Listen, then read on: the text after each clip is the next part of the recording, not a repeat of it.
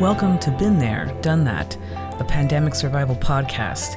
In this show, we'll be talking to some real life experts on how to get through this time filled with unexpected changes, challenges, and maybe even feelings of hopelessness. And those experts are everyday people like you and me. Turns out we may be more prepared for this moment than we realize. So let's get started and see what we can relearn. So, this is a very special interview. Um, some folks might have noticed by now that the people I interview are dear to my heart, though many of them are far away, uh, geographically speaking. Folks who I've met through work, through life, through trying to just exist in the world, and many are very close friends. And today we have an interview between me and my sister. I have two sisters. I'm the youngest of three and this is my middle sister, Lena. So, Lena, thank you for making the time. I know you're busy right now, even though many of us are like, What time? I've got all the time in the world. But when you're at home with two children and your mother, I think time becomes more like the old time than it is for many of us who um, feel a little out of sorts. So I would love if you could let the listeners know where you are right now. What city, what state? Are you inside or outside? We're assuming you're home. What's the weather like? And today is April 2nd, 2020. Where are you, sis? All right. well, hello, number one. Um, I am in Orange, California. Excuse me. Um, I am at home I am secluding myself in um, our mother's room because I feel that's the blessed, best place to hide. well, she does. She does a good job of hiding there herself most of the time. So yes, well played. And we say hide because yes, as you mentioned, we've got three generations in this house, and it could be our mother trying to find me and ask me for something. It could be the 19 year old you know coming across or the 10 year old i did however warn them all that i was going to be in the interview to leave me alone but that may not stop them.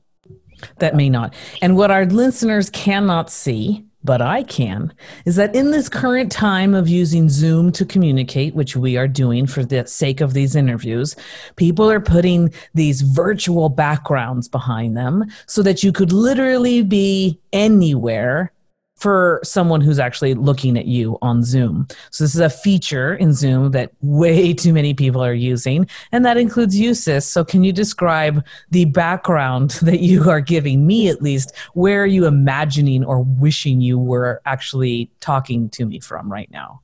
So my background is in Oahu, the island of Oahu, Hawaii, and I have um, I'm on the beach with uh, Diamond Head in the background with a bunch of beachgoers because I figured, hey, if Zoom is going to give me the option of being anywhere, well, hot diggity dog, I'm going to be in Hawaii then. Yes, so. and and when we were children, we regularly went to Hawaii. Uh-huh. Our uh, father owned uh, Union 76 gas stations, and there was an annual convening and convention of business owners. And my father never went, but my mom would send uh, me and the girls with her on these trips. And sometimes we'd have cousins and grandparents with us. And Oahu um, was a pretty great and regular, frequent uh, location for the conventions. And so I too wish I was there. Unfortunately, having it in the background isn't enough for me. I need more. I need the smells, I need the sounds. Um, and right now I'm thinking about coconuts and pineapples. So I'm just going to pretend I can't see your Hawaii behind there because it's very distracting. It's not actually giving me comfort. um, and uh, and so here's here's the next question um, I have for you. Can you describe your life before the COVID 19 pandemic began? And, and also let us know for you, when did it begin? So, what was life like right before it? And what is life like now? And highlight anything, if at all, that's different. And for our listeners, Lena is writing these things down. Um, and that's and that's okay. She don't want to forget the question. So, what was life like before the pandemic? When was the pandemic in your life? And uh, what are things like now? You got this, sis.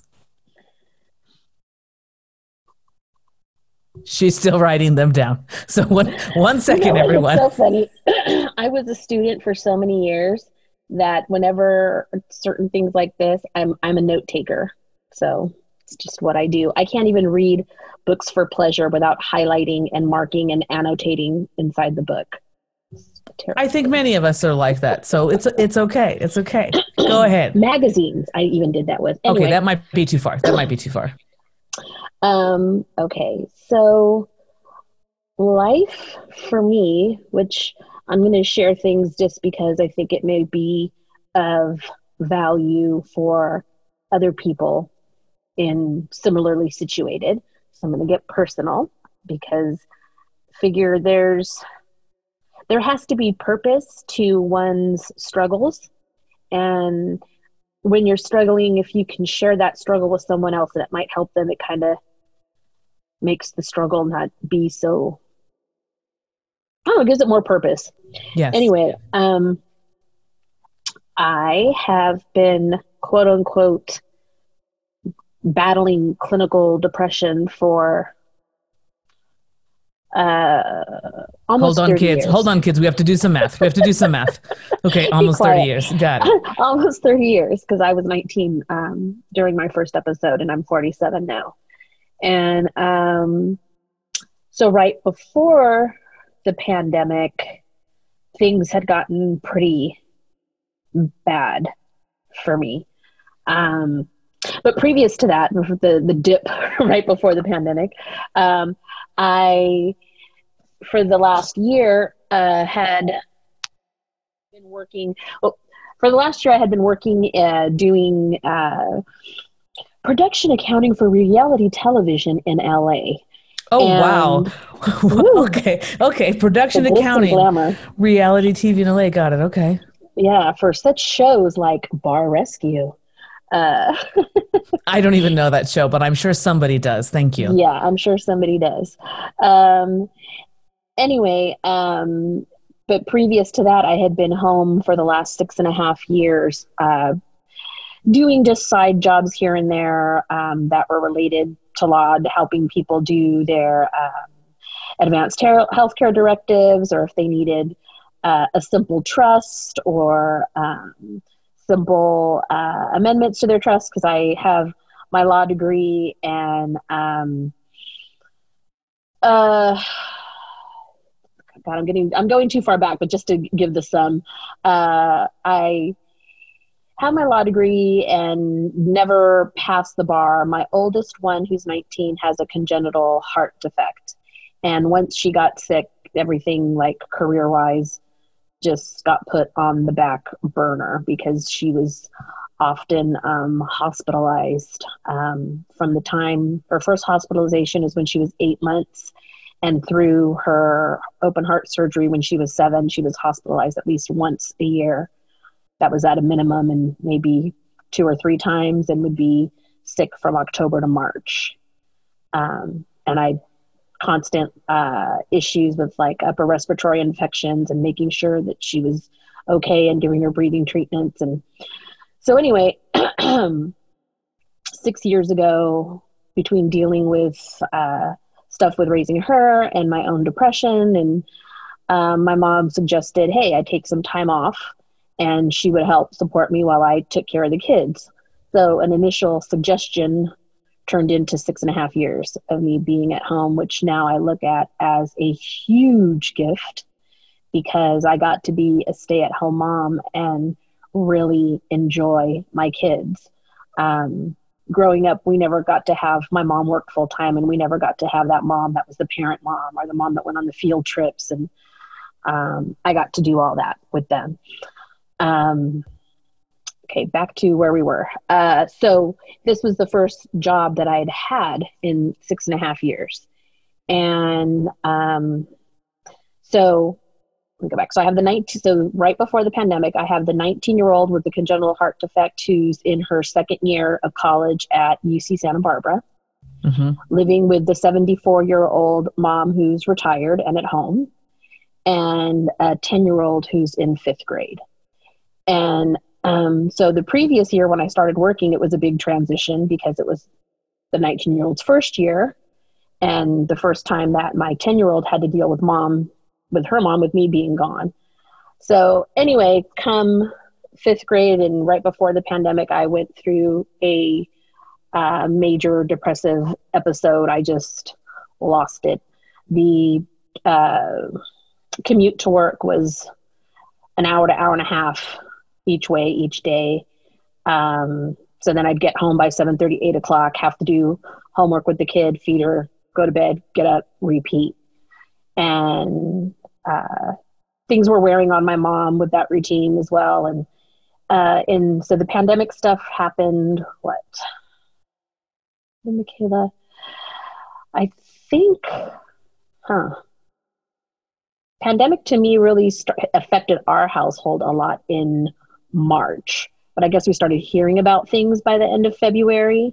Mm. Um, and so, so February things start to happen with the pandemic. But even back in November, my mom had an incident where she fell in the driveway on her face and had a big knot in the on her forehead, like the size of a potato. And it took me three hours to get from LA to the emergency room. And so it just I was just under a lot of stress. And then things at work. Uh, I had a really interesting um, supervising manager who uh, just made work miserable. So, anyway, I became um, passively suicidal. I absolutely hated life and living and was angry every morning that I woke up and had to face another day. And so, and it's not the first time that I have felt that way, but it was um, just one morning that my mom happened to ask me as I was getting ready to drive the 10 year old to school and she's waiting in the car and she said, Are you okay? And I said, No, I'm not. And I just started to shout that I hated being alive. And, but that, hey, I had to go to work and I had to take this kid to school and I would figure it out. And I get in the car, the 10 year old's crying because she felt bad that I had said that. And, you know, the 10 year old had been rough for a while as 10 year olds can be, with not wanting to get up in the morning. And uh, had some mornings, I'm sure some other preteens will shout, I hate you. And uh, she had done that to me for a few mornings. And I said, Well, hey, at least you didn't tell me you hated me this morning. and she felt horrible, of course. So, anyway, uh, I was uh, lucky to have uh, good insurance at that job and I was able to get into a really good outpatient treatment program at one of the local hospitals over here. And I've been in uh, outpatient group therapy since February 25th. And it has been a really, really positive experience learning uh, better coping skills, um, meeting people who are successful professionals who have dealt with and are dealing with the same thing. So I feel like I'm not alone. Um, and so right before the ice, the self isolating, stay at home uh, things started happening across uh, the country and in our state, I had been going to the outpatient group meetings. Initially, the meetings were from nine to three, and then they were just nine to 12. And I had just started the nine to 12 sessions when everyone was told that they should uh, stay at home. And uh, the weekend before the stay at home thing is when the universities started shutting down. And my daughter was told that um, they were no longer going to have classes in person, that they were going to start having them online. Right. And um, with my daughter, it's always been a super sensitive thing when she would just get a regular cold. I'm always just like on edge when she gets a cold, hoping she doesn't get a pneumonia because she's prone to pneumonia. And if she gets pneumonia and it goes badly, she could die. So if I'm on edge with a regular cold, you can only imagine how the coronavirus scenario has been for us as a family, for me as an individual, and I can only imagine how horrid it must be for her to think of if she gets this virus that she would likely not survive it. It would be a miracle if she survives it. Um, so that's very unsettling. So um, she came home on a Friday thinking at that time the projections were, and they've changed daily. Every day it's something different on how things should be handled or how they predict things will be or what the new protocols are or how many people have it and every day it's something different so with the schools the first thing they said is okay we're going online on friday you can come back at the end of april and that was i think thursday wednesday but saturday night so she came home friday saturday night they said oh actually now we're not coming back until the fall so everything's online through the fall and you should move out of the dorms if you're not going to be living in Santa Barbara for some reason. But I guess there's like international students and other family situations where kids can't move back home or they didn't have a home to move back to, so they could stay in the dorms. But for me, with my child, it was get her things and get her out um, and back home as, as soon as possible because we didn't want things to get worse with the virus and exposure. So we headed back the next day and, and moved her things out of the dorm. Luckily, this year it just so happened that she ended up in a single. So she was by herself versus last year she was in a triple with two other people. So things kind of, you know, the Lord works in mysterious ways kind of thing. It was actually, I guess, a blessing in retrospect that she ended up in a single this year. So she was already isolated when things started. Um, so, So then now- yeah, that was life before Yeah. and how it began for us. So Yeah. we moved her home the weekend of the the 13th, right before uh, St. Patrick's Day week. And uh, now, so now, um, it's very, it's surreal because, you know, we Says were the person who is who to- is, beh- you know, in front of a virtual picture of of Hawaii. So yes, please go on. Please keep telling us about this surrealness. yeah this everything about it so this you know being in hawaii is just par for the course right now that that's you know part of my wannabe reality Yes, considering what the actual reality is so i mean because the, the previous reality was the 19 year old living on her own in santa barbara. The 10 year olds going to school every day in tustin. Grandma is doing grandma duties picking up and the the younger one and doing uh, grandma things and having her solo time before well before you know just weeks before i had been working. And then even when i was at least going to um, groups you know i was gone from 9 to 12 or 9 to 3 and then i'd be home Yeah. um, but as soon as everything happened, I said, I am no longer going to go to the groups because I, I immediately had overwhelming fear take over once uh, things got serious with uh, the virus, the stay at home orders, how uh, orders and how contagious it is, and people dying. And because my first thought is, I've got two high risk people at home, that being my 74 year old mother and my daughter with a heart defect. Because I feel like, according to how they say statistically, that it's most likely that the little one and I would survive it well. But who knows? There's been they've been showing a, lately that there's healthy people with no Yeah. underlying issues who are young Yeah. and they still die. So it's just like Yeah. a total random lottery. You just any this could this could mortally affect anyone or fatally affect anyone Yes. but it's most likely to fatally affect the two that I have the most at risk here. So, um, It's basically like this. If you were to play bingo and you only had one card when you were playing bingo, your chances of getting a win in a game is low. But if you have two bingo cards, four bingo cards, 10 bingo cards, your chances increase. So your oldest, who has a um, heart defect, cards. yes, she's got so many bingo cards. I mean, this girl's gonna win, right? And your mom, who's my mom, so our mom, also has a shit ton of bingo cards, and you and the ten year old have one each. So Yeah. we're all playing bingo, but some of us We all have a chance to win. We all have a chance to win to win a to win an, the ultimate cruise with God. Yes, we we could all win that. Um, but some of us are destined to um, to win it sooner. Yeah. So, um, So now everyone's doing the same things, well, but at now- home. Yeah, well, not necessarily. Well, yeah. So, uh, luckily, the therapy things ended up switching to online. It's it's really remarkable how many things now are all done telecommuting.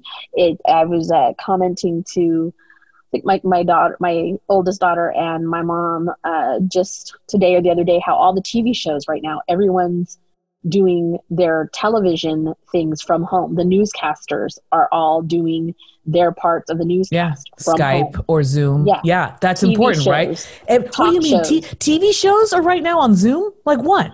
Yeah, The View. Everyone on The View, the talk show, everyone's doing their interviews and like so they're all on a screen. Everyone's doing their So there's of the no so essentially there's no live studio audience anymore. There's no, No. one place where everyone gathers, whether that's press for news or talk television. Everyone is still doing what they were doing, but all virtually and from home and from screens. So we're Right, together and not at the same time. to newscasters to late night talk shows to daytime talk shows um, everything i had a follow-up doctor's appointment because when i had my little uh, breakdown i was put on disability and i had a, a follow-up disability appointment with my doctor and i did that virtually But let's be clear, it wasn't a little breakdown because a little breakdown wouldn't take you then to be on disability, right? So like, you know, let's just let's just call it a breakdown and maybe not measure it for now. hey look i'm trying to be gentler with myself so Yes, sis. Um, Sorry. anyway so it's it's it is such a different thing for all four of us now to be under the same roof constantly and that i'm sure as with our household was going to say as with any but it's different because okay so some people that i have in my therapy group now because we're all still doing therapy from 9 to 3 but just on our phones yeah. and we get to see and it's good because we all get to see each other with the virtual thing everybody on your on your phone or on your um, laptop you've got these screens and so these squares will come up with everyone's faces so you can all see each other and interact you're just not in person Can I ask you a question about that really quick? Do you think Yeah. that had you started the um, program with like group therapy and things like that, do you think that that would have been because you, you sounded like you you really got things from it. You're still in it. And so it seems to be working and successful and helpful. Do you think it would have been all of those things successful helpful meaningful had it started online? Or did the impact really have its moment when you all were in person and it's just translating with some you know sort of faith that it still is the same by translating to it being online? Could it have worked the same? Would you have felt as have. comfortable why not? I don't think um it, it and it could it could just be because i'm in a different place now when the therapy we're doing the the teletherapy. Yeah. But um i think when we when i was there in person we got um a lot more um deeper on issues. And and i don't know if it's just you know the the, the way the therapists who are moderators are, are doing the talks or whatever but and maybe it's just where i was at the time. I uh, oh god i cried so much the first two weeks. Um, and there was a lot of deep conversations with the people that were there. But so i don't know it's like i don't know which which came first. I don't know Right. if it's a matter of the being together or if it was just the people who were there in group at the time. Yeah. Um, but it is a very different experience from there to now and i'm i'm really comfortable with these people. Um, and we already have the deep bond that uh, a, a really deep bond from sharing a lot of really intimate personal things when we were together. Um, Mhm. and and the thing is too okay so when you're doing um, yeah it's it's it's just different because when you're doing the the telehealth thingy um, you can turn off people tend to turn off their video cameras because Yeah. you're at home and if you have to do something Sure. you know you you want to keep stuff personal but when you're in together in group you're seeing each other all the time and seeing like oh i can tell that person feels really bad today yeah. um, and you're seeing their reactions to when you talk or somebody else's talks or just how they're feeling throughout the discussion Yeah. whereas um, right now you're only seeing them when they happen to talk Which is interesting because what you're sharing is that when you can be in the same physical place, you you pretty much are like leaving something behind, right? You're leaving distractions behind. You're leaving other things that will not keep you focused right? From like your purpose of being together. And I, and I see that too like you know i go to aa meetings and when we're in aa meetings together physically we'll have these messages at the beginning you know like please turn off your phones make sure they're not distracting and and people kind of give each other stare looks if you're like looking at each other's if you're looking at your phone like oh um, hello are we in this meeting or what? Right? Like and so when you're in the same physical place that safety that the place feels like a safe place where you can really mm-hmm. be all of who you are. Part of that is be is happens because of what you leave behind to really be centered and present. And because you're actually trying to pay attention to things outside of you not you. And what happens in these in these teleconferences and these zooms and these other moments that we are having to be in right now is that for example right now i can see myself and you can see yourself as we're talking. And it's incredibly distracting to then you never notice see yourself you you're out in the never real see exactly. When you're out in the world interacting with people you don't then have a mirror. Although we have a selfie culture um, where we're constantly you know not asking people anymore hey will you take this picture of me and my family? Hey will you take this picture of me here? We no longer engage even in just asking for help. Instead i can do it myself. I can do it myself. And so now we're in this moment where we can see everything. And there's nothing more fun than being vulnerable and seeing what you look like when you're vulnerable. That is the ultimate shit show. Let's look at what I look like when I cry. Let's look at what I look like when I make the really, you know, ugly cry face, right? So it's different. It is different. And if we're learning in that environment, how often do you also have a mirror on your school desk? If you're teaching in this environment, how often are you videotaping yourself teaching and then looking at it at the same time, right? And so for those of us too, like myself, I don't like looking in the mirror. There were years in my life that I didn't have, deliberately did not have a mirror in my home because I didn't really want to see myself. Or it was a very small mirror where I only had to look at essentially my face and nothing else because I really didn't like anything else. And so when I moved from doing telecommuting for work, Ooh, girl, this was a hard transition because I was forced to see myself and not just the part I wanted to see from about the midsection up, which has these details that I really don't like called boobs. And so for me, being gender queer and being in the middle and liking being in the middle of my gender, I don't actually get to see the part that I like, which is my pants and my cute tannies. So this this is a really uh, captivating moment in time because it's forcing us to do things that maybe we do or don't like, and that might be barriers to us being successful in the things we're being asked to do. And yet we are here. So Well, you and I'll say this Yeah. about it as well. So there was a gap of a week between having the in-person groups and having the virtual groups Mhm. because you know this has been a big transition for everybody and at the time the hospital didn't have virtual groups but because the need has arisen yeah. because of you, no one wanting to get exposed Mhm. and at the risk of losing so many people or just having things more comfortable uh, Right.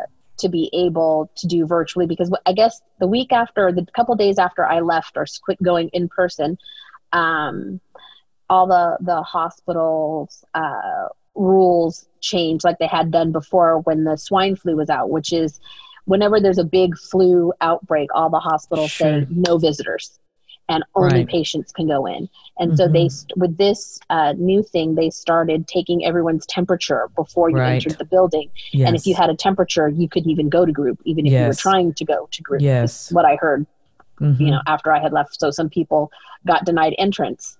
Yeah. Um, so at least this was able to bring people like me back that left because we're afraid of bringing something home. Yeah. And those that had a high fever, you know, they were denied. So anyway, so it took a week. So I had a week of no grouping at all. And I was very thankful when I was able to have the groups back again. Yeah. Um, so I will say, even though it's different and it's not quite as um, intimate, I would much rather have the option of virtual grouping versus zero. Yeah, I mean, being able to access the resources that you need, regardless of how we're getting them, works, right? Um, we see that happen, but with some criticism when there are other kinds of, you know, disastrous moments. For example, when there are hurricanes and if you had a hurricane run through your community, literally run through your house, and now you no longer have the necessities um, for day to day living, and you go to the store that is closed and you break in to get the food that you need, the shoes that you need, the resources that you need, we call those folks looters, or we call them uh, folks doing what is needed to survive. And we, you know, tend to call people of particular skin colors you know the darker your skin the less we are open to you quote doing what you need to do to survive. The more stigma uh, your community or your identity has the more we're like are you surviving? Are you taking advantage of this situation? And so you know this is a moment where folks are trying to make accessible what we need. And at the same time you know we're also hearing stories of folks having uh, an increase in gun sales and ammunition, and that places that sell these things are still considered essential and haven't shut down right now right? So there's there's a very interesting dynamic happening right now where so far we haven't heard stories of folks being uh, shot killed um, we've heard people getting uh, picked up and put in prisons in Louisiana, for example, in New Orleans, um, if they are out right now and not following certain um, guidelines. And it's it's a very interesting moment right now where we don't have national guard and police forcing people into homes using you know tactics of and if you do these are the harsh you know repercussions. We're not there yet but it i think there where you're at um. I've heard that in other states like um, Maryland, they're starting, different states are starting to hand out fines and cite people for not yes yes obeying. In California, there's nothing like that, but in Maryland, they're fining people up to $5,000 if you are out when you're not supposed to be or not out for an essential purpose. If you're Mhm. just social gathering, because there's been too much of that. And then there's another place where it's up to five hundred dollars for disobeying. So there's a Yeah. there's a big range, and I frankly I wish they would do it for not for like being out for essential, but if you're out social gathering, if you're in a group, not just out, but in a group, you know, just hanging out at the park, barbecuing, yeah, no, give them a citation. You should be home. i mean that's walking the street. It's different. I mean, that's the thing that's happening right now. Those of us, like yourself, like our family members, like myself, who are closest to the harm, we have all the bingo cards, right? Like, we're going to win this damn thing. We're the ones most afraid, most needing folks to do behaviors and live their lives potentially differently in order for them to help us and aid us stay alive and be safe it's a it's a very different kind of, of thing because if you're furthest away from that potential harm you don't understand this i mean you're like Well, why can't i, think go that's out True. I, I think from it, from people that I've seen friends on social media, it's just segments of society. There's some segments of society that truly do not care so much about others. They only care about what affects them individually and they will live their life accordingly. Hey, this doesn't affect me individually, so I'm going to do me.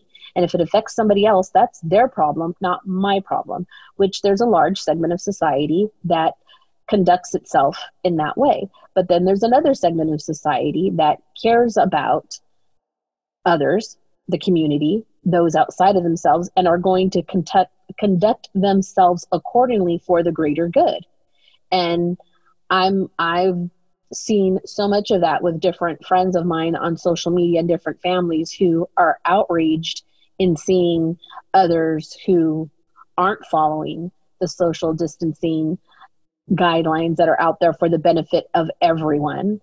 Um, and they don't have any high risk people but that's just the kind of people that they are. But then you've got these other people that don't give two hoots as long as it's not affecting them. And so they're going to go and do them. And uh, for, unfortunately you know it's either segments of society or you could say different age groups. I i'm on a um, parent group of santa barbara parents. And these poor parents with their college kids because so many college age kids are like because it's been put out that that age group is not going to be highly affected if you don't have any underlying conditions.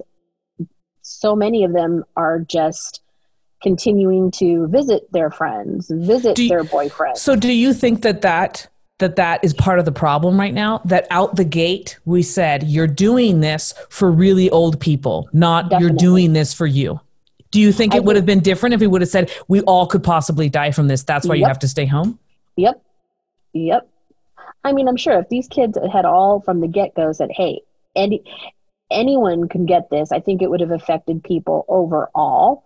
But then again, all, this generation or that age group also has that invincibility type of a thing that it's just not going to happen to me. You know, I mean, I, I just did like with hear smoking or vaping. It's like with anything else that there's a risk. Okay, yeah, yeah. that's not going to happen to me. So yeah. you're going to have that segment of the population that no matter what, it's not going to happen to me. But then if you have others, that's going to be like, oh, well, I mean, it's different where it's like, okay, it's likely, it's not likely. You're just you're just going to have that group that just doesn't care until it's very close to home. And then, so how do you explain the other day when our 74 year old mother, who's not a teenager, who wasn't on spring break, who I don't think she thinks she's invincible. Oh no got upset was not feeling like she could do what she normally does to calm herself, to soothe herself, to make life livable, right?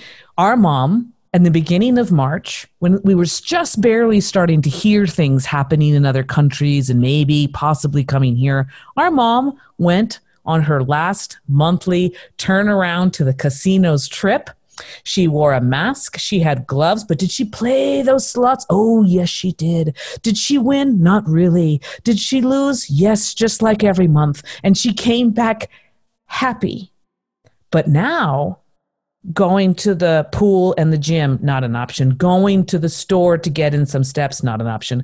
Going to the monthly casino with the old people, not an option. Being at home while you're gone or while the girls are gone at school, not an option. So, our mom just this week decided I'm going to take a drive, which me and our other older sister advocated. You don't feel good, mom? It's cool. You don't have to stay home. You can go for a walk outside. You don't want to go for a walk outside? Go in your car. Nobody says you can't be in your car and go for a drive and call us. No.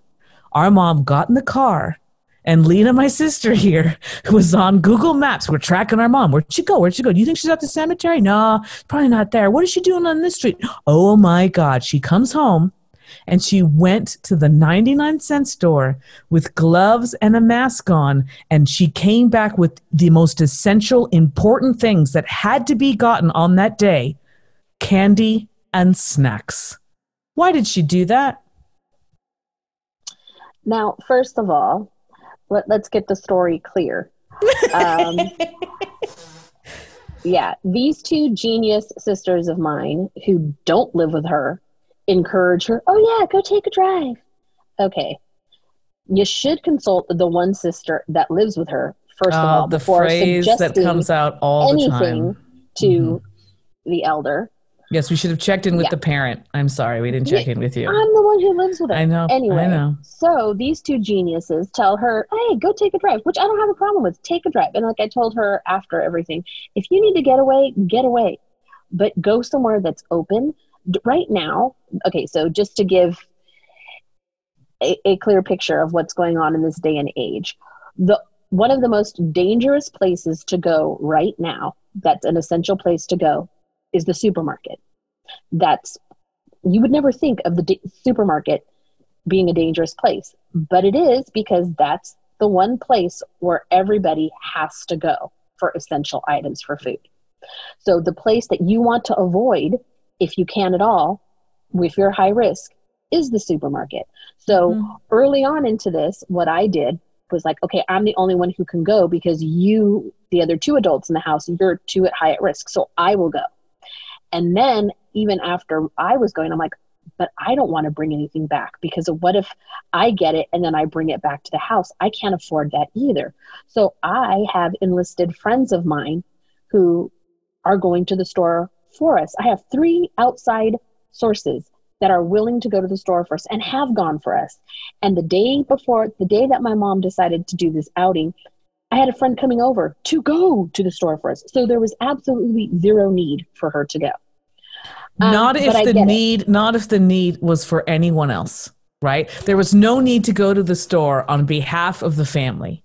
But mom there was nothing seemed, in the house that we needed. No. And if she needed to get out, she could get out. Go, like I said, go take a drive, go take a walk. You want to go to a park or just a different area to just get away from us and, and go walk, go for it. But don't go inside of a store where there have been multiple people from all walks of life who we don't know if they've had masks on, who we don't know what they've been touching, who we don't know if they're sick, who we don't know who they've been in contact with.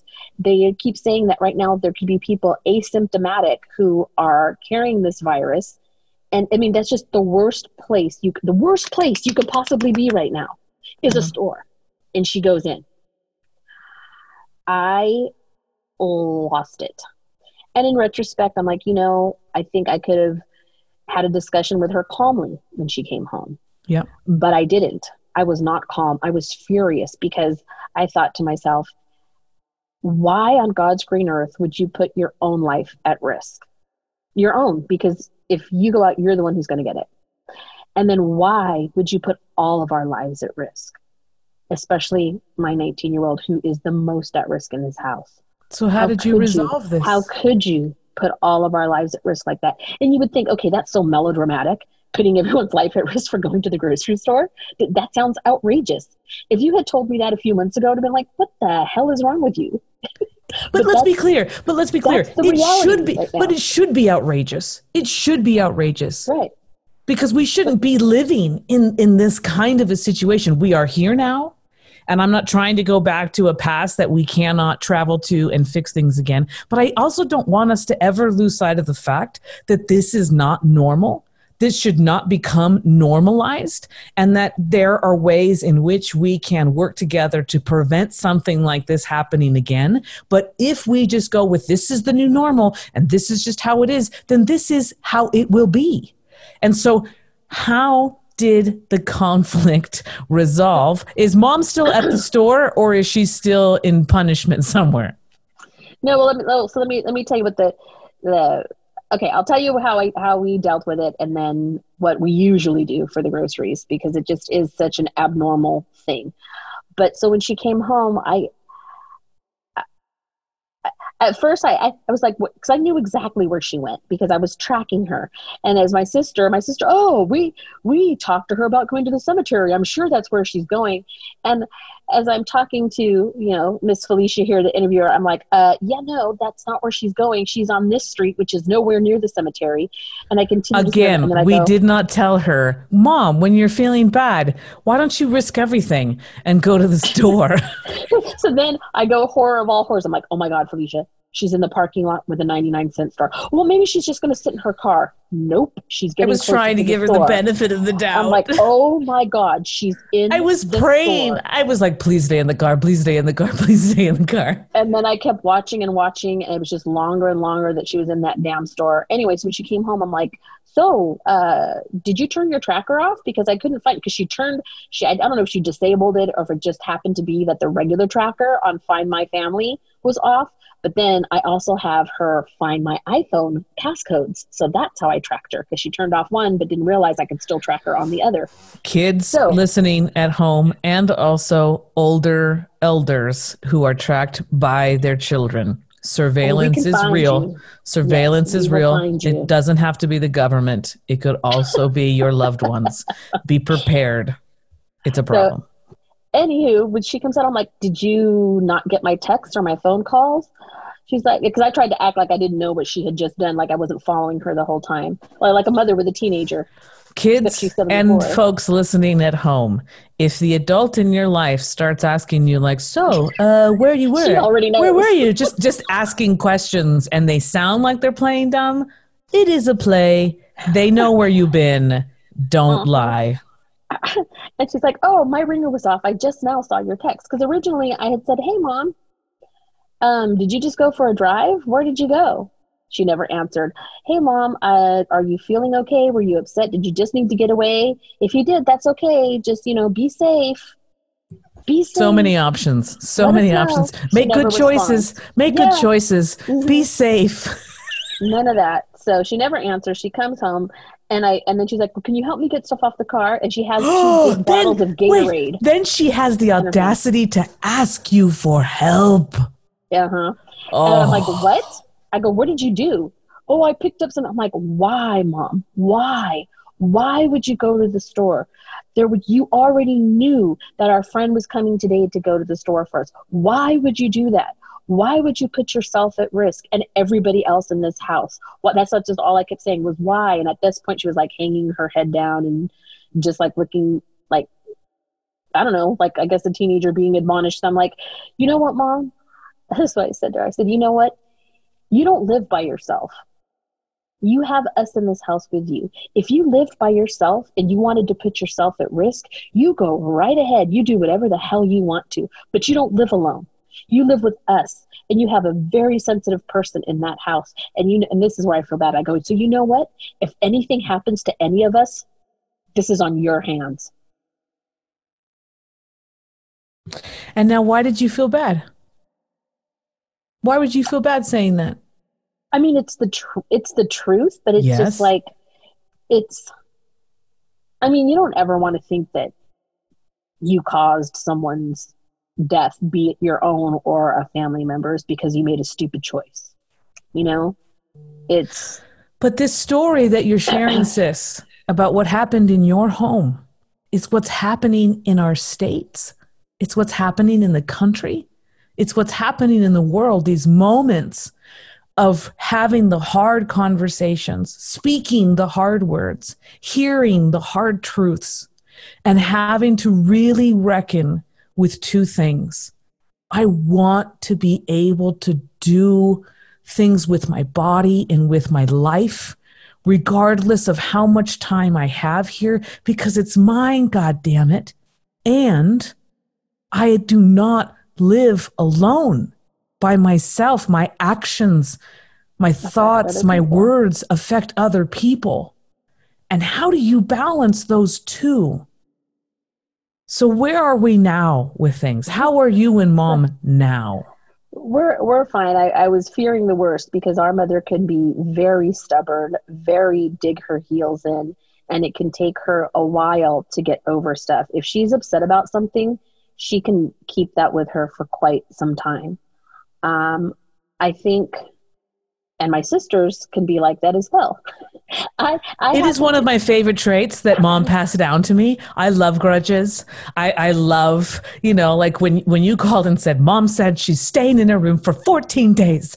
I went I went into the living room here and I told my partner Emily, I said, Guess guess what your mother in law has decided to do? She's decided to fine, leave me alone. I will be in my room for 14 days. And she goes, Yep, sounds just like you. So Yes, I understand. Our mother happens to be that one too, where if you said, you know, you really shouldn't have said that, that was really hurt. Fine, Fine. I will, I will never, never say, anything again. Yeah, never, ever, ever. She's very yeah. extreme.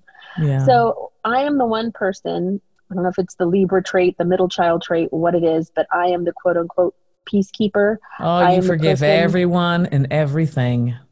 I, I, something may happen. And if it's something major, it might take me like a while longer, or I'll still be like, well, that person, the poor thing, you know, compassion here, that, and the other. And, you know, I just, I, I will, I will turn soft and forgiving quite quickly, usually within the same day or a few hours, or it could be just a couple minutes. And you are gifted like that, yes.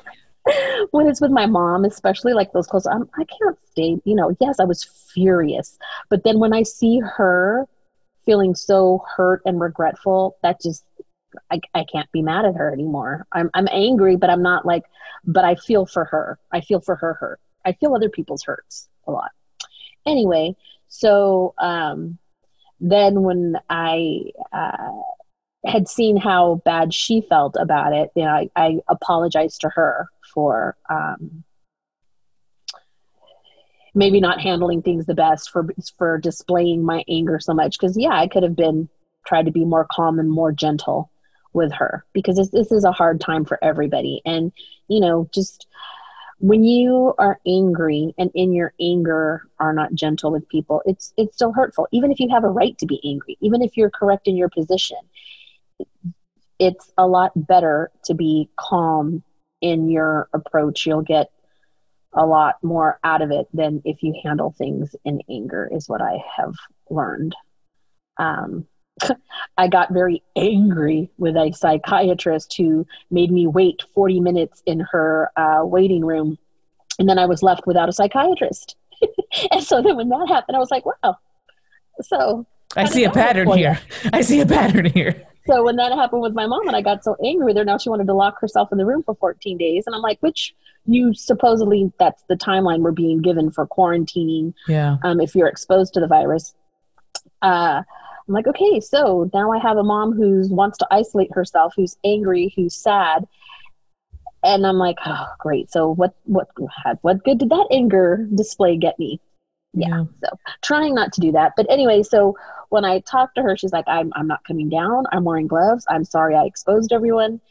And I was like, okay, mom, it's very unlikely that you would have right now, especially I mean, if you had gone without a mask and gloves, but now I see that you did. So you did practice good self protection stuff. So we're probably okay. Do I want you to do that again? No, please. We have people in place to do the shopping for us. So please don't do it. Like, but I just want to stay away from everybody. I, I don't want to expose anybody. It was my fault. And I'm like, you, you know, we're all going to be in the same rooms at some point anyway. It's, it's going to be fine. Well, she really only isolated herself for maybe half the day. uh-huh. Yep. Yep. Which sounds about the, right. Which at the end of the day I'm I'm thankful for because I think uh, right now we we really need each other even though yes. we all might get on each other's last nerve because we're yes. not used to being together this long all up under each other like this. It's it's difficult to coexist this closely yeah. for this amount of time. It's also a very scary time. So at the same time, even though you kind of want to get away and you're not used to being so close, we we need each other. We need each other's support. Um, so, so me, I told yeah, go ahead. Uh, uh, uh, I told her, you know, if you indeed get sick or start showing symptoms, or if any of us does, then we will truly have to isolate sure, that person, and sure. it just is what it is. Mm-hmm. I go, but in the meantime, that we are all good, just continue to be a normal person in this family and participating because we we need you. And it was we've started doing daily family walks. Michaela's only gone with us once on the walks because, I mean, I'm not going to force her uh, to go. She doesn't truly want to. So it just, you know, we all wish that she would join us, but I don't know if she just enjoys that solitude time more or what. But my mom, Eva, and I have been taking our daily walks, and we we kind of, you know, have established this routine that we tend to look forward to. So it would have been really weird to go on that walk without her. So I'm glad that she did the walk with us yesterday. Yeah. I'm I wanted to to stop for a minute and you know you've you've shared so much. You've shared so much about who you are uh, your struggles personally as a mom as a single mom of two girls who are several years apart a 10 year old and a 19 year old and while you and i are sisters and we both have an elder an elderly set of parents you're the one who lives with them. So I believe we're calling that this day and age the sandwich generation, where you are sandwiched between having to be the caretaker of those who are young children and also on the other side, um, having to be the support and caretakers for folks who are elderly and older in age. So you have these two extremes, you're in the middle, and then thank you so much for being so open and willing and honestly brave to talk about your depression and the incidents leading up to the pandemic because I I rarely hear you talk to anybody about it, let alone complete strangers. But like you said, there there is something in interacting with your deepest and darkest things differently that changes how you relate to them when you have something that you struggle with and you keep it so hidden and so secret, and that's how you interact with it, you are not supposed to be here. That is a very different relationship with it. But if you interact with it differently. I love you, my characteristics that hurt me. I love you, the things that I cannot control. I will make time and space for you in my life, the things I wish I didn't have it, you you interact with it differently and you take away some of its power over you. And so i appreciate you so much for sharing all of that. And i wonder in all the things that you dropped it seems like you have been in this moment before of feeling helpless not knowing what the future was going to be like, um, questioning decisions, being angry um, because of the things that you can't control or the people that you can't control. And and it seems like in in the stories of how you were dealing with those other moments that there's there's group there's talking there's um, being vulnerable and sharing there's um, communicating how you're feeling. What else am i missing that you can share with folks for how you get through those moments because regardless of how hard the last 40 some years have been for you you're still here.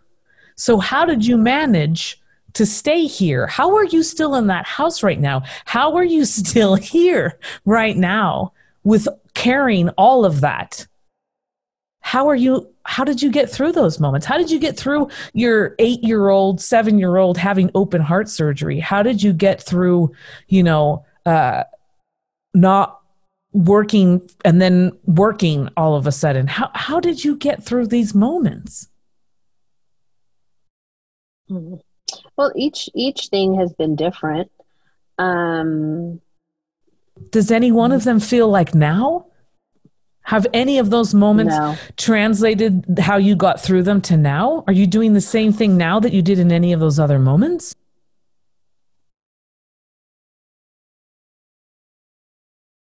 Hmm. Um, you know, I, I, I don't really think so. The the the thing that I see myself starting to do that I don't like that I've done in the other moments mm. and which I want to talk to the the therapist or the psychiatrist about. Um, my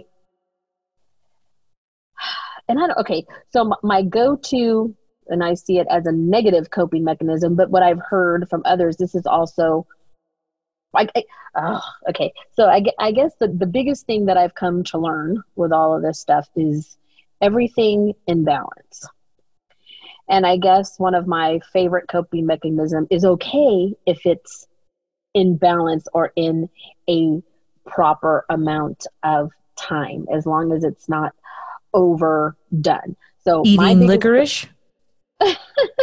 for mom, maybe she's a candy person. I'm yeah, not. She is. My my go to is sleep or hiding in my room. That's that's my soothing. That's my comfort. That is what I abuse. I abuse sleeping and being in my room. I, I will say that I abuse it um, because I could do that for hours and hours and days of just withdrawing. But from what I hear from you know groups that hey if you need to take time for yourself go take a nap go yeah. be by yourself yeah. so i hear i hear in certain situations that can be a good thing yeah but for me it can be a bad thing because I do it to an excess to where it starts to detrimentally affect good things because I do it so much. So I'm seeing myself. So if you're saying, what can I see? That's, it, it, I mean, you asked me what's been getting me through. But wait, um, but wait. So you, I have a question for you because this is actually super important. I have interviewed and spoken to people over and over again in the last few weeks, and you know what they cannot do? They cannot sleep. Have you oh, been able to sleep through the night? No. last night I had a horrible time sleeping. Oh no. So it just it depends. So no. So I'll like, you know, try and sleep and isolate during the day to like get away from everything. But then if I sleep too much during the day, then you can't sleep at night. Or even if I didn't sleep a lot during the day because it's the middle of the night and everyone's asleep and quiet and everything. And now my mind's racing and I can't get the stupid stuff about the virus and stuff that's going on out of my head and it just keeps going on and on and on i'm like oh just oh see i thought you were going to tell sleep. me that you had a you discovered a superpower that you've had this whole time no. that you can sleep through anything you didn't no. sleep you're not sleeping this is not good no there are times at night like some nights i can but last night i couldn't and then it's always like interrupted like for some reason about 3.30 4.30 i'll wake up and then i'll have like a hard time going back to sleep but that's been the more constant lately, but then last night was just awful. I just could not get a good sleep. But um, coping throughout the years has, has looked different, and there's been different things that have gotten me through each different situation.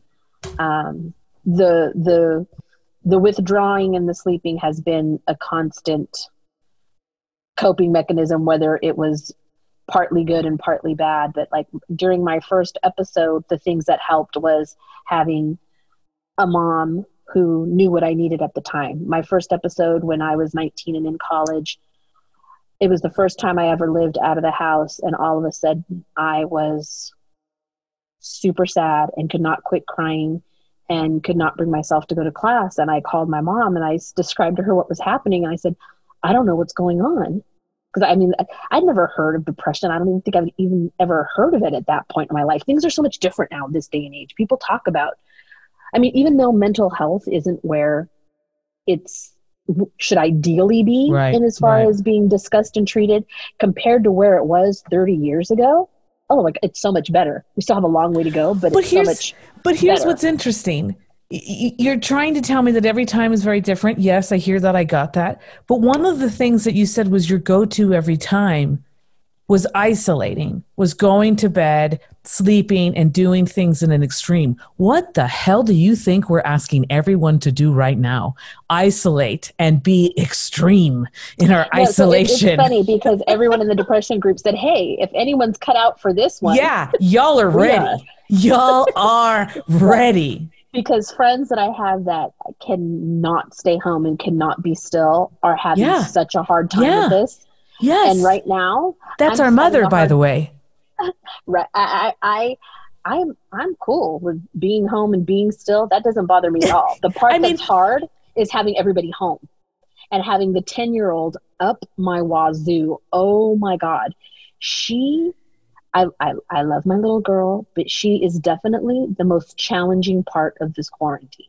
Yeah, because and she's I, 10 and she's an extrovert and she, you know, while she has an older sister, she's really an only child. And so, you know, she she wants she wants her friend and she wants any friend. She wants anything. She told me she took a shower for fun. You know, like I I get it. I get it. But again, I do want to remind you you have you you are best for this. You are suited for this. You are going to be all right. In fact, yes, if they go more extreme and they say, you know what, stay home, isolate from even the people that you live with. And the best way that you could protect yourself is sleep and get as much sleep as possible. Girl, forget even having a bingo card. You're just a bingo game observer at this point.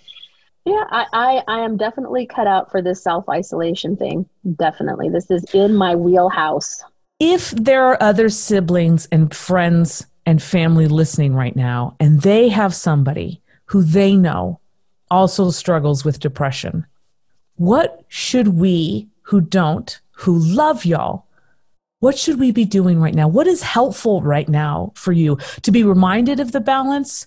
To even if you say no every time, ask every time if you want to go for a walk. To not ask if you want to talk, but to reach out and tell you that we love you. What brings you comfort right now that the rest of us could do it because you are not the only person? And there are people listening right now who either are you and they're like, please say this, please say this, please say this, or they're me and the rest of our family who are like, yeah, what can we do? Please give us something. I would say um, the most helpful things are to um, check in with them. Always, I, think it's good to check in and say, you know, I, I just want to see how you're doing. It, the problem is when you're severely depressed, there are some times that you don't want to be bothered, you just want to be left alone. And if someone's persistent in a certain sort of way, it, it will make things worse, I guess. Yeah. Um, but if you do things in a certain way, then you know that someone cares and that they're there for you versus, oh my God, you're bugging me. You need to leave me alone. So there's that, again, the, the fine balance. So if you can be one that just says, hey, I just want you to know that I'm thinking about you and that I'm here. And if you need anything, let me know. Or what can I do to help? Or and it, and sometimes for some people they can't even articulate what they need right. or what they want. Right. So you right. can even just suggest, can we go for a walk? Let's let's get out and go. Let's, you know, let's and in any activity when you are severely depressed, any activity is very difficult. To get up and get out and walk is a huge accomplishment. And we'll look back at things and say either how silly or how sad that something that a quote unquote normal person would look at as just a daily normal thing for us it's a great accomplishment to have gotten up out of bed huge that's mm-hmm. a huge accomplishment mm-hmm. to have brushed your teeth and taken a shower. Huge accomplishment. Mm-hmm. Mm-hmm. To have mm-hmm. changed your clothes. Huge accomplishment. And you're like, what? These are basic daily tasks for when you're feeling normal. When you are, and, and obviously at severe, this is severe depression. Mm-hmm. Getting up, getting out of bed, sh- basic self care is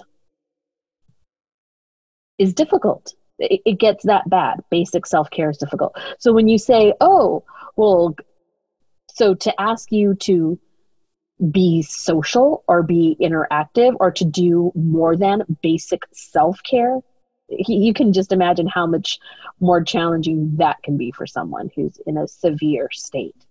Yeah. um, so yeah i think and then like well can i help you?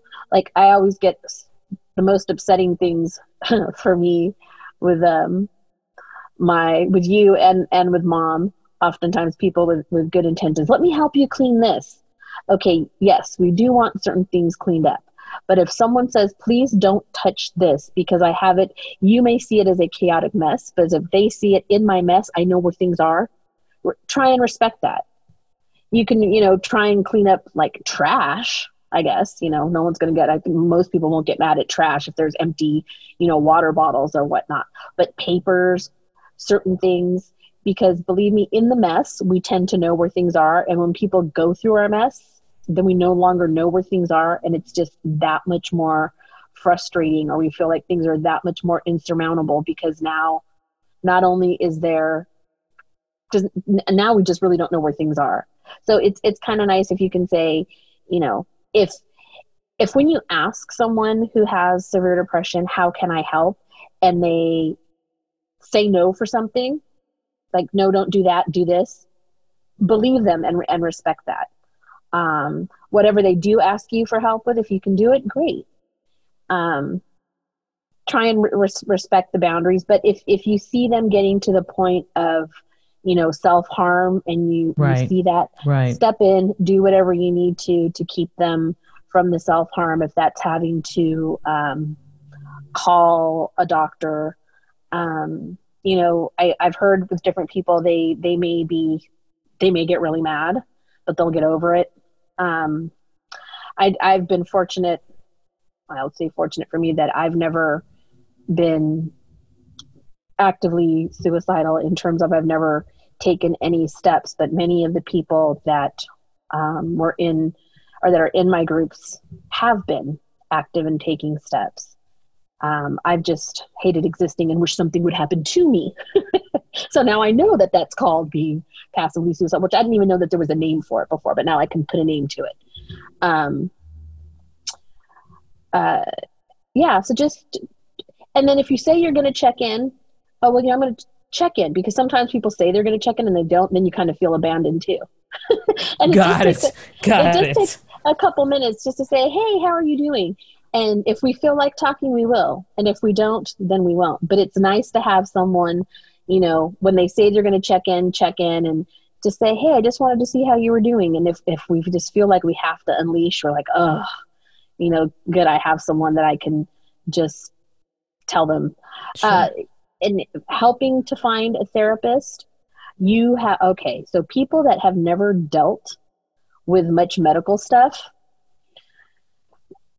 or those that have will totally know how difficult it is to find providers to make the phone calls to right. get the appointment well it, it makes be, sense if if you said just getting out of bed and brushing your teeth and showering is is exhausting and is so challenging to do I can't even imagine picking up the phone, being on hold, making an appointment, getting in the car, getting there on time. All of those things, it's a huge domino effect.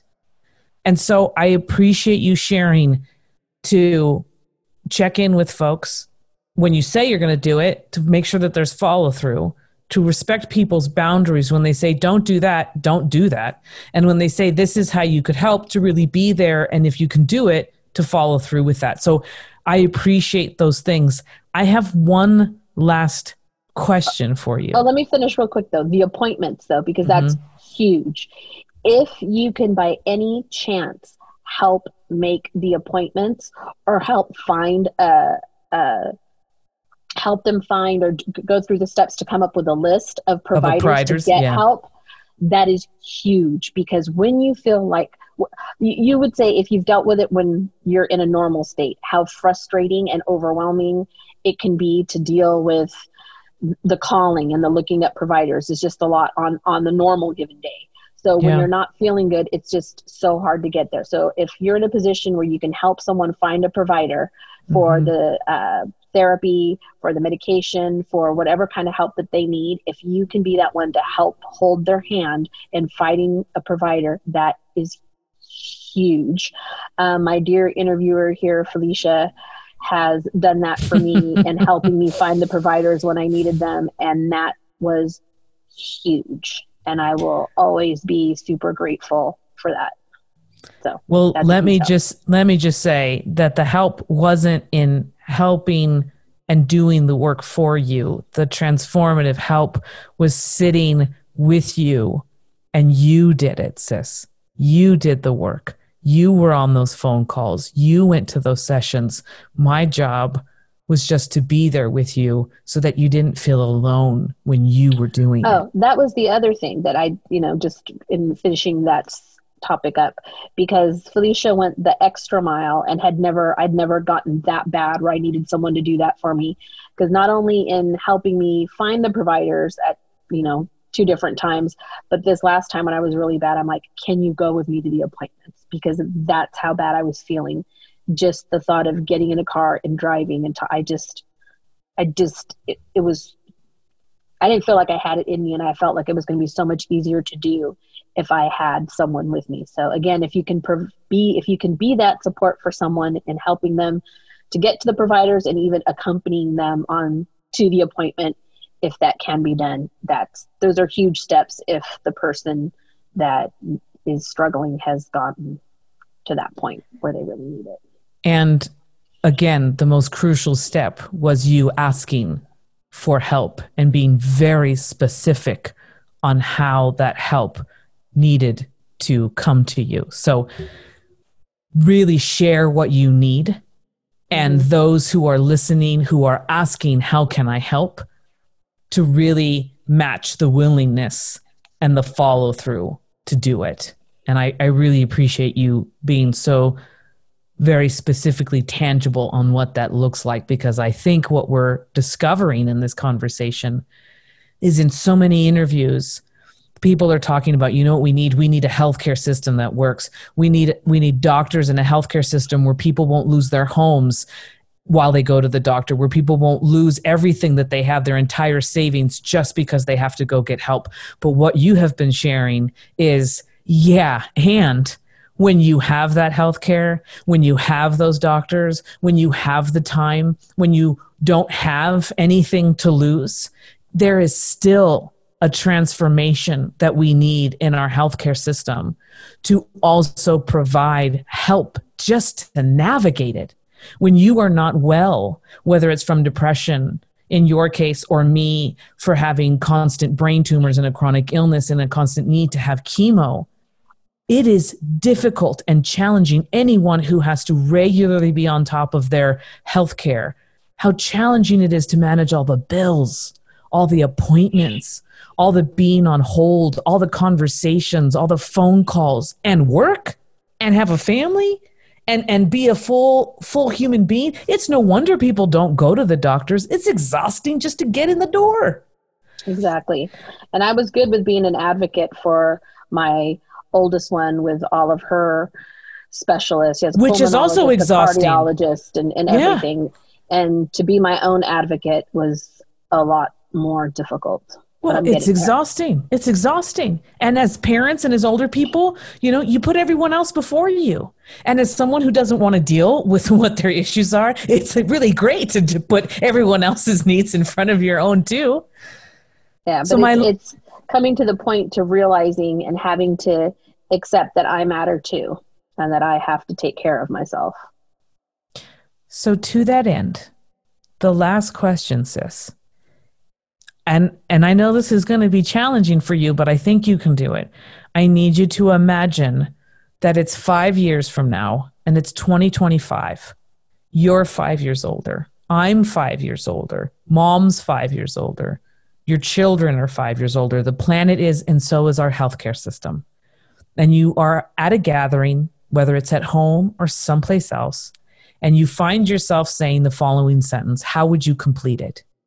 You know, I'm actually really grateful for the COVID 19 pandemic. I'm grateful because at least now I or we have blank. Listeners, she's making a face like I have lost my mind. Because now at least we have blank, like some, it's just weird because I'm thinking of like, oh, like this wonderful invention or something wonderful came out of it. Um, What do you think could possibly come out of this that we could look back and be grateful for? you know what? Th- This is funny, but the, the literal first thing that Mhm. came to mind, Mhm. this is interesting memories. That was it. So you would say, you know, I'm actually really grateful that the pandemic Oh, happened because I at least really now grateful. now we have really great memories of doing what? but actually yeah you know kind of because you i think everyone is discovering this right now that we are and it wouldn't have ever happened unless by force. We are being forced to slow down. We are being forced to live a different type of life because before the pandemic everything was packed in, jam packed. How much can you do in a day and a week and still have some semblance of sanity? So, and even before the pandemic, our lives were kind of changing in terms of okay, so my kids have been competitive dancers. And that means being at the dance studio or at some kind of dance rehearsal on various dance teams and dance studios uh, five to six days a week which would be like the average for us. And then competitions, you know, or rehearsals. And so I was, we were never at home. We never ate at home. We were always on the go. And whenever anyone asked us to do anything, oh, we can't, we have a competition, we have a rehearsal, we have this, you know, um, yeah, so there was a lot of things, you know, friends' weddings, play dates, birthday parties. Oh, we're going to have to miss. They have a comp, they have a this, they have a that. And now um, we have all this time to be with each other. It was like it's like a reset. We're taking a major reset, and I don't know how the reset will be after we all go back. It's like will we go back to all the same things? We had already changed a lot. Eva's only thing now is basketball. So I think we had we as a family, luckily or ironically, had already started to slow down a lot. Um, but you know, the the one on one time I've had with Eva playing basketball with her, getting on a bike after several years and going bike riding with her while she skateboards, just watching her play. Um, well, the other night when you guys did uh, uh, playing Uno virtually with the kids in Berkeley and the kids down here and you yeah, guys in Reno, yeah. that was one of the best freaking times. Yeah. I loved that. So some of the, I would say one of the best things that came out of it is some of the new bonds some of mm. the new mm. bonding that's taken place mm-hmm. Mm-hmm. Um, and and the the time that we got to slow down mm-hmm. i mean because this literally no one would have had the time or made the time because l- literally the entire world has slowed down yeah and everyone's in a completely different place where it's like all you have is each other you know there was always these outside you have to play with somebody outside this that so we wouldn't interact with each other because we had all these outside people to do things with. So now we're like, okay, it's just us. So what are we going to do? Just us. And so it's these renewed bonds and different memories that we would have never had had we not had had this forced breakdown, uh, reset, pause. It's a forced pause. You know and what's interesting? Actually, kind of nice. It is kind of nice. And as I was listening, you say, just us, just us, it starts to sound like another phrase justice. And there's something about justice, and at the heart of justice, a rebalance, a restart, an ability to get back something that you lost or was taken, and to feel like there's something that's now right. It's put back in the right place things are now right instead of feeling off or wrong. And so I'm not surprised that times, feelings, words, phrases, things, you know, sound or can be seen as familiar or interesting how they sound kind of the same or feel kind of the same. And I I appreciate the time, so much time, in fact, that you've given us on this interview. Um, so much of yourself sharing what it's been like the last um, few years and a few months and a few days, sharing openly about fighting uh, in the middle of being on top of each other and of forgiveness, um, of being held accountable to one another, and of really appreciating in the mess and chaos of crap everywhere like you said, even in the mess of the spaces where you live, sometimes you know where things are.